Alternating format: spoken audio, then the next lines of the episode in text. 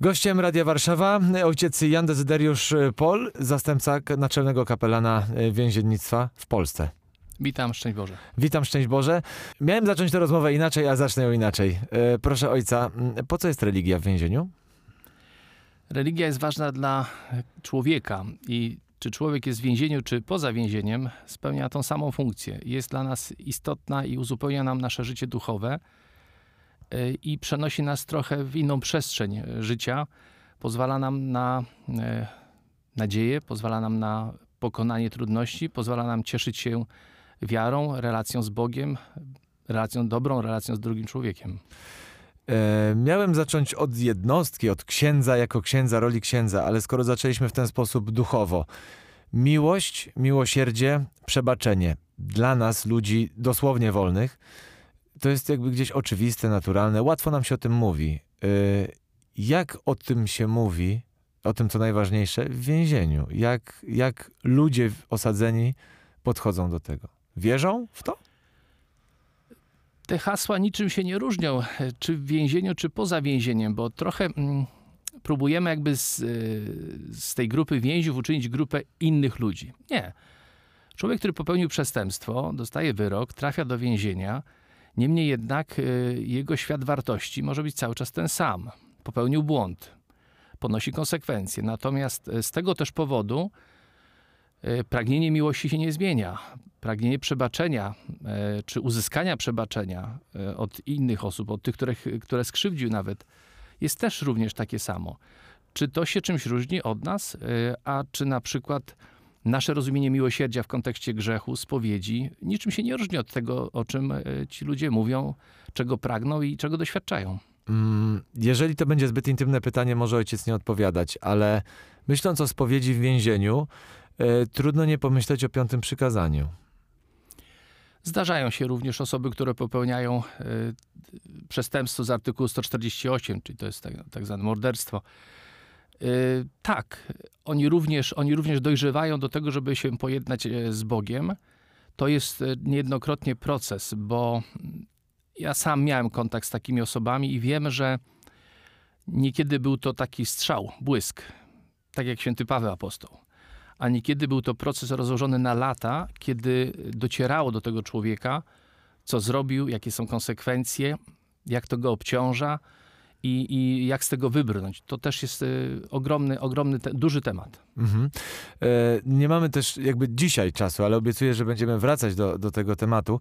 Ale jak e, wygląda wejście księdza, wejście kapelana w środowisko więzienne po raz pierwszy? Bo już wiadomo, z, doświ- z biegiem lat nabywa doświadczenia, ale to pierwsze zdarzenie z tą rzeczywistością. Najczęściej to jest tak, że na terenie parafii jest więzienie. W związku z tym ksiądz proboszcz albo e, ksiądz biskup, widząc potrzeby duszpasterskie, kieruje jednego z księży z parafii, najbliżej położonej e, do pracy w więzieniu. I e, zaczyna się kwestia, czy to jest etat, pół etatu, ćwierć etatu, czy są to obowiązki połączone z parafialnymi, czy tylko wyłącznie ma do posługi jedynie więzienie, czy areszt śledczy. W moim przypadku było trochę inaczej, ponieważ więzienie nie było na terenie mojej parafii, a mnie do więzienia zaprosiła starsza pani wolontariuszka, ponieważ ja wtedy grałem dzieciom na gitarze w kościele i poprosiła, żebym zagrał więźniom na spotkaniu. Ale przeskok, przepraszam. I w tym, ten sposób e, pani Jadzia, pani Jadwiga zaprosiła mnie i e, zacząłem chodzić, spotykać się raz w tygodniu i to tak rozpoczął się mój 20-letni wolontariat. E, Jak wyglądał, e, wyglądało e, ojca pierwsze, pierwsze wejście, pierwszy kontakt, pierwsza msza? No, proszę wziąć pod uwagę przede wszystkim to, że to było tuż po zmianach ustrojowych. 89 rok, a ja rozpoczynałem swój wolontariat w 93, 1993, więc część kadry jeszcze była z poprzedniego ustroju. Różne było podejście do kapłana, do, do wolontariuszy. Niemniej jednak następowało już otwa- otwarcie y, jednak na, na, na innych, y, na, na osoby z zewnątrz. Więc ta pierwsza msza, nic szczególnego tutaj bym nie, nie, nie, nie wskazał. Bardziej może były takie sytuacje, gdzie na przykład odprawiałem mszę z trzema osadzonymi na końcu oddziału i nie mogłem wyjść, bo się drzwi zamknęły. I okazało się, że e, zepsuł się guzik przywołujący oddziałowego, więc to było trochę trudniejsze dla mnie. Ale msza jak msza. Tutaj raczej spotykamy się z ludźmi pełnymi nastroju, oni się nie spieszą, e, czekają na to spotkanie.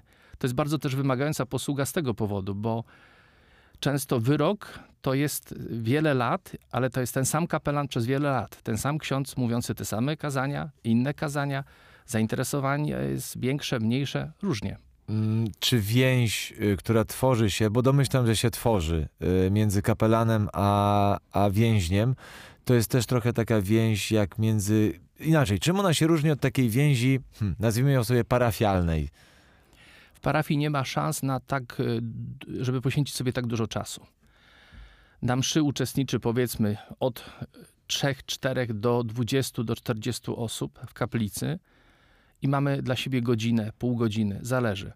Mamy też czas na katechezę, więc y, takich warunków nawet w parafii tak dobrych chyba nawet nie ma. Muszę zapytać, chociaż wiem, że odbijam się od stereotypu teraz, więc przepraszam, jeśli za bardzo stereotypowo podejdę, e, ale czy kapelani korzystają, podpierają się grypserką? Bo wiem, że ona też się zmieniła. Mówiąc grypserka, ma pan na myśli język Języ- czy struktury podkulturowe? Nie, język. Ja tu myślę tylko o języku. Chociaż dobrze, o tych strukturach też za chwilę.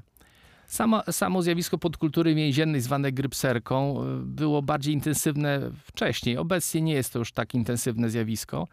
Natomiast język, tak jak każdy język współczesny, ewoluuje, on się zmienia. Pracując w takim miejscu jak więzienie, również trzeba parę słów znać, rozumieć, bo one są takim, takim słownictwem, to słownictwo po prostu funkcjonuje. Więc jeżeli ktoś mówi, że, że przysunąć mu fikoła, no to wie, że chodzi o coś tam, nie? Mhm. Jeżeli ktoś luknął na, na szkiełko, to znaczy, że patrzy na telewizor. To są, to są takie, można powiedzieć, proste, banalne zwroty, ale też i sam język jest ciekawy. E, Są publikacje na ten temat, można się z tym zapoznać. Są słowniki kultury, podkultury grypserskiej i, i słownika, słownik grypserki. Ale to raczej jest po prostu tak jak, tak jak w wielu grupach zawodowych. Posługujemy się czasem słowem, żeby krótko, szybko uzyskać jakiś efekt. Przepraszam, jak wejdę za głęboko, ale przy spowiedzi zdarza się, że y, podpierają się też takie właśnie...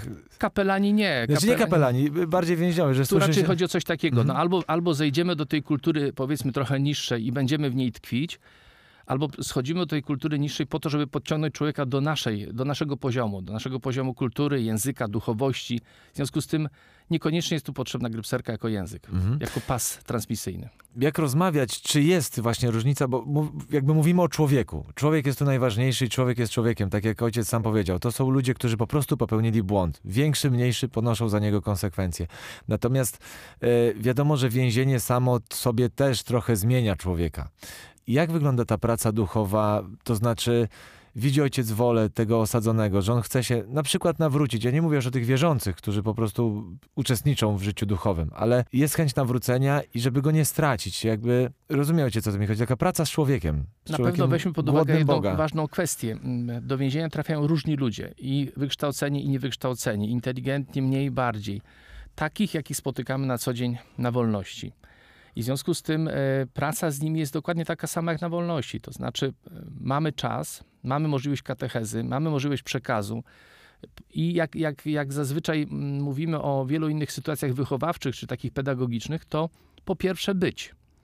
Jeżeli jest to stała posługa, regularna, to automatycznie jest y, szansa na lepsze efekty, na, na, na to, żeby tego człowieka y, poprowadzić dokładniej. Patrząc e, z perspektywy takiej trochę naukowej, trochę socjologicznej, kolejna funkcja religii. Religia jako narzędzie resocjalizacji? Nie, niekoniecznie. Znaczy religia uzupełnia, religia, praktyki religijne, pobożność nasza może uzupełniać to, co się proponuje normalnie w zakładach karnych na co dzień, a różne są i systemy wykonywania kary pozbawienia wolności, i rodzaje zakładów karnych. Te wszystkie e, zróżnicowania powodują, że my tutaj znajdujemy swoje miejsce i możemy poprzez katechezę, poprzez kazanie, poprzez rozmowy indywidualne, spowiedź również dotrzeć do człowieka. Tym bardziej, że ten człowiek w więzieniu może mieć troszeczkę zaburzony, zaburzony stan swojego funkcjonowania. Więzienie po prostu powoduje określone konsekwencje też psychologiczne. Nie, nie można zaspokoić wszystkich swoich potrzeb, na przykład społecznych. E, Albo jest nadmiar ludzi tych, których nie chce mieć wokół siebie. Cela jest kilkuosobowa. W związku z tym mm, nie ma możliwości regularnego kontaktu naszego telefonicznego. Pisze listy. To wszystko ogranicza człowieka i następuje też takie zjawisko, które się nazywa skrajnej, skrajną egocentryzacją. Co też powoduje, że mały problem dla tego człowieka według niego jest ogromnym problemem, a wiemy obiektywnie, że to nie jest duży problem. I Tego typu y, proces powoduje, że trochę inaczej trzeba do tego się dostosować, y, zmieniać swoje podejście i ta praca tutaj dopiero pokazuje to zróżnicowanie. Mówił ksiądz o tym, że y, po mszy drzwi były zatrzaśnięte, nie mógł ojciec się wydostać. Kapelani są szkoleni też no, trochę no, jako no, pracownicy służby więziennej, powiedzmy wprost, no bo jednak Tak, y, my w Polsce Człowiek jest mamy tylko obecnie, człowiekiem. my mamy obecnie w Polsce około 73 tysiące ludzi pozbawionych wolności w 120 jednostkach penitencjarnych. Są to zakłady karne, areszty śledcze, oddziały zewnętrzne. Kapelani najczęściej są osobami na etacie, pół etatu lub ćwiartka etatu, czyli te formy zatrudnienia legalne. I kapelani w związku z tym mają określony zakres obowiązków. I również y, szkolimy się. Mamy raz do roku spotkanie ogólnopolskie, taką naradę i szkolenie dla kapelanów. Jest to y, w ośrodku szkolenia Służby Więziennej w Popowie. Za kilka dni zresztą się spotkamy również. No zresztą, kiedy słuchacze słuchają tej rozmowy, to już trwają, trwa Tak, to szkolenie, tak. tak. E, A jednocześnie mamy też e, spotkanie takie organizacyjne, administracyjne w lutym dla kapelanów, którzy reprezentują poszczególne okręgowe inspektoraty służby więziennej, więc to jak najbardziej. A druga kwestia jest też taka, że często służba więzienna służy nam swoimi kompetencjami i pomaga nam również, zwłaszcza wobec księży, którzy pierwszy raz przychodzą, którzy nie znają jeszcze przepisów, nie znają regulaminu. I raz na jakiś czas organizuje się takie wstępniaki dla, dla kapelanów również. Mhm. Myślę o tym, że jakby kapelani, wiadomo, są przygotowani duchowo do pełnienia swojej misji, ale fizycznie do, powiem wprost, samoobrony. Zdarzyło się ojcu na przykład na przestrzeni tych 20-30 lat, że musiał ksiądz się po prostu fizycznie obronić. Nie, nigdy nie miałem takiej sytuacji, w której bym się czuł zagrożony. Yy, Nawet przypominam sobie sytuację, gdzie yy, prowadziłem yy, rozmowę czy spowiedź z aresztowaną osobą tuż po aresztowaniu, więc te pierwsze dni bardzo emocjonalne dla niego. I dyskretnie były uchylone drzwi od celi, żeby i funkcjonariusz stał kilka metrów obok i, i czuwał nad, tym, nad, nad, nad moim bezpieczeństwem. Poza tym nie miałem żadnych doświadczeń. Pewnie zdarzają się w, w Polsce jakieś takie wydarzenia, ale, ale kapelani nigdy nie mówią o tym jako problem, raczej jakieś nieporozumienie, ale naprawdę jest to, jest to znikoma kwestia. To żeby nie było tak super tylko poważnie i smutno, Mhm. bo zdarzają się też historie, które wywołują uśmiech. Yy, napokieruję ojca na historię chociażby ojca Różańca. No tak. Kiedyś miałem takie spotkanie i y, miałem w habicie różaniec. Jeden z osadzonych poprosił mnie o różaniec. A to jest różaniec wykonany ręcznie przez mego współbrata. Druciki kręcone, przewiercone, jakieś nasiona głogu i tak dalej. No wyjątkowa rzecz dla mnie, jako taka wartość niematerialna. I kiedy mnie poprosił o różaniec, to w pierwszej chwili się zawahałem, powiedziałem, nie, no nie dam mu, przecież założy na szyję, jak piłkarze, jak inni znani ludzie, tylko dla ozdoby, nie będzie się modlił. I jeszcze raz go zapytałem, czy będziesz się modlił? Mówi, tak, będę się modlił. Ja mówię, no to dobrze, to masz różaniec, jedną zdrowaśkę za mnie odmów i dałem mu ten różaniec. I Różaniec? Co się z nim stało? Wrócił do ojca? E, Wrócił zupełnie w niespodziewany sposób, ponieważ brałem udział w innej audycji, powiedziałem tą historię i osoba, której dałem wcześniej, parę lat wcześniej, taki sam różaniec, robiony przez tą samą osobę, przyniosła mi do, do, do klasztoru, mój masz swój różaniec z powrotem, skoro tak żałowałeś. A jak to jest z tymi relacjami? Bo tak jak już ojciec powiedział, jest łatwiej nawet niż na parafii. E, jeśli chodzi o czas dla siebie nawzajem. Te relacje po wyjściu, e, po odbyciu kary przez osadzonego, one trwają? Nie, nie, raczej nie, dlatego że osadzeni są z różnych stron Polski. Wyjątkowo może y, niektórzy księża utrzymają jakieś kontakty, relacje, ale myślę, że życie po wyjściu z więzienia jest tak intensywne dla tych osób, że one idą w wir swoich zajęć i, i często już tutaj odbijają się y, zupełnie w innych środowiskach. Ale też no, ich y, chyba powrót do rodziny jest istotny, do, do, do pracy, do tego, żeby mogli żyć kolejne dni już tak no, zgodnie z prawem. Wiadomo, że człowiek jest słaby. Jakby fantastyczne historie są takie, jeżeli ktoś się nawróci w więzieniu, wychodzi silniejszy.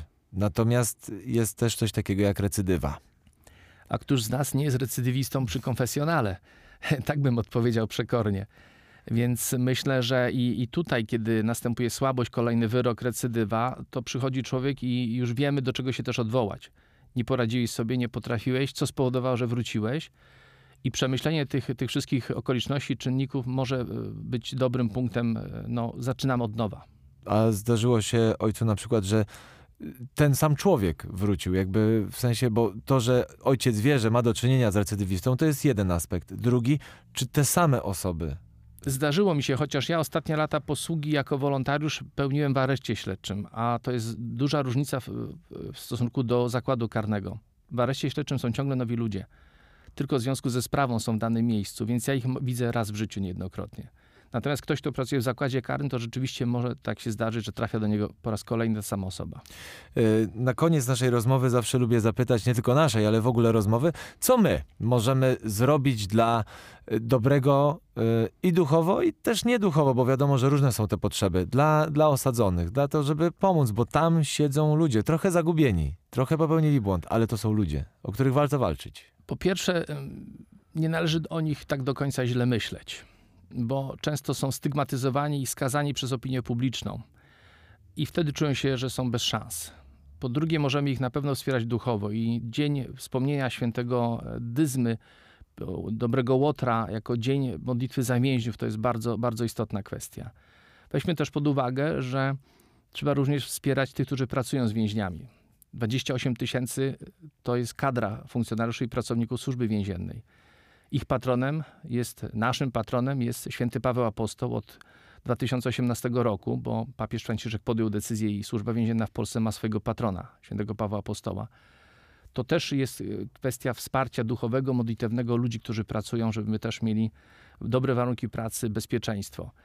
Jeśli chodzi o samych więźniów, jeżeli ich nie skazujemy w naszej mentalności na, na, na już takie na zatracenie, to już, jest, to już jest duża szansa. Dajemy im po prostu szansę powrotu, powrotu do życia. Może ciężko jest nam zaufać, kiedy wrócą do społeczeństwa.